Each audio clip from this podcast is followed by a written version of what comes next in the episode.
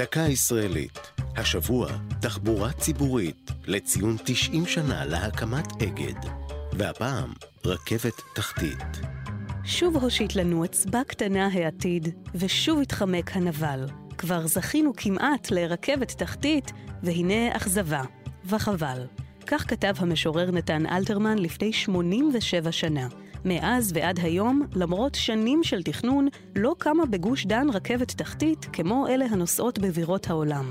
תולדות הרעיון להקמת רכבת מעין זו נעוצות כבר בשנות ה-20 של המאה הקודמת. שנים ספורות לאחר פתיחת הכרמלית בחיפה, כלי התחבורה היחיד בארץ הפועל מתחת לאדמה, אף נבנתה בשנות ה-60 קומה תת-קרקעית במגדל שלום מאיר, גורד השחקים הראשון בישראל.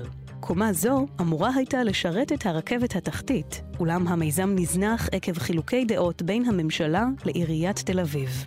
תוכנית מפורטת ראשונה של רכבות בגוש דן הוצגה רק לקראת שנת 2000, והיא כוללת שלושה קווים בתוואי תת-קרקעי באורך כולל של כ-150 קילומטר. אלה ישלימו בעתיד את קווי הרכבת הקלה, הנבנים בימים אלה, לרשת להסעת המונים מרעננה בצפון לרחובות בדרום. זו הייתה דקה ישראלית על תחבורה ציבורית ורכבת תחתית. כתב אביתר נכון, ייעוץ הדוקטור ערן אלדר, הגישה מרים בלוך.